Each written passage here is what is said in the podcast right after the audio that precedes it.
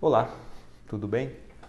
Eu tenho visto cada vez mais nas redes sociais colegas é, ensinando outros colegas a como lotar a sua agenda, dizendo que isso seria o, o grande objetivo do médico, de ter a agenda lotada. Isso é verdade, principalmente no, no início de carreira. Né? Eu me lembro muito bem no, no, meu início de carreira, o meu primeiro mês de atendimento, eu tive dois pacientes só no meu consultório. E o meu segundo paciente ainda era uma médica, acabei tendo que devolver o dinheiro, acabei é, apenas com um paciente no primeiro mês.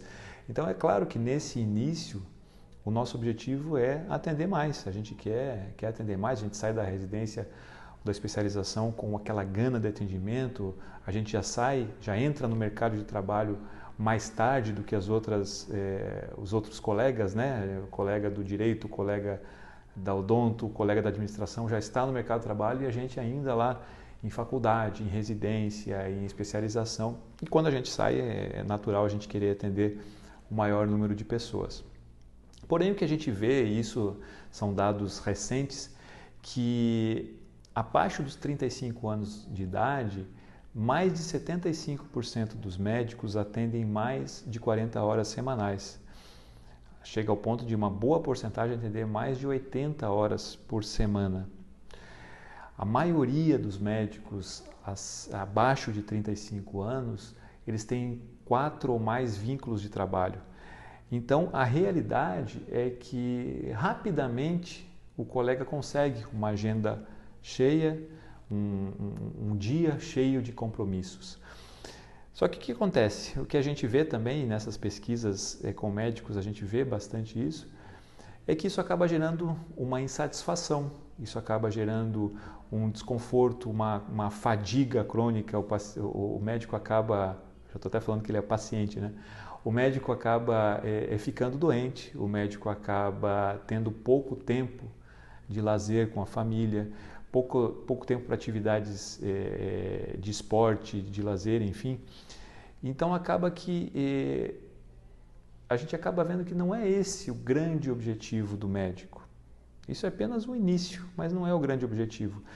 Eu faço um curso, eu e minha esposa fazemos um curso é, de carreira médica e é muito engraçado a gente ver que a gente, a gente consegue ver bem dois perfis de colegas o do início, com, com, essa, com essa grande preocupação, e o colega que já está uh, há um pouco mais de anos, um poucos, poucos anos a mais aí na, na estrada, é, que ele não quer, não, não se preocupa muito com isso, ele já tem uns pacientes, mas ele quer mais é qualidade.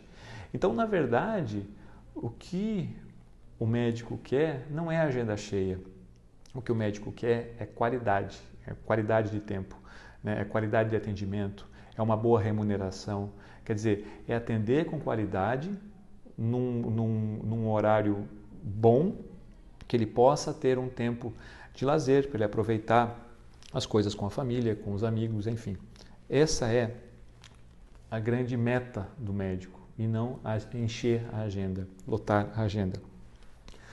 E como é que a gente pode chegar ao ponto de buscar mais qualidade, mais, mais tempo livre, um atendimento de maior excelência, você podendo atender menos pacientes naquela, naquele período de tempo com uma melhor remuneração.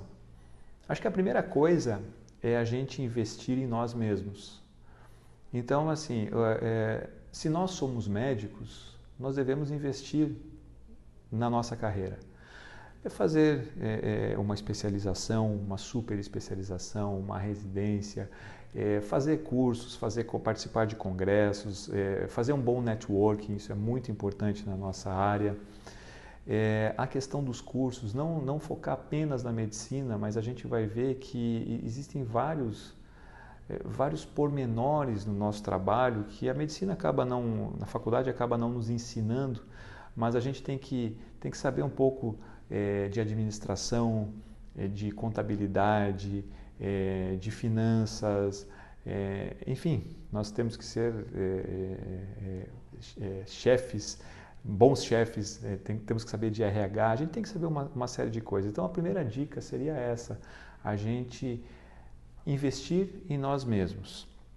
Para a gente poder, depois de investir em nós mesmos, a gente poder é, selecionar. Selecionar onde a gente vai querer trabalhar, qual é o perfil de pacientes que a gente quer.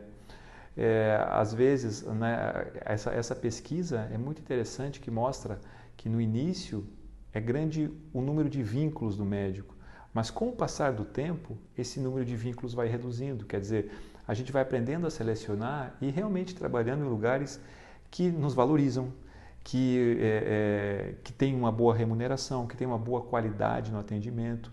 Então, é, essa é uma, uma grande vantagem. Né? E aí, à medida que o tempo passa, a gente vai ter que aprender as outras coisas. Né? Então, na verdade, o tempo de qualidade, a equação é muito simples.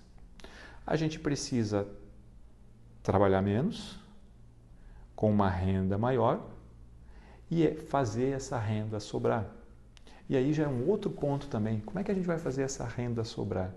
Existem vários, várias dicas né, que a gente pode falar sobre isso, até no, no, no outro vídeo a gente pode falar só, somente sobre isso.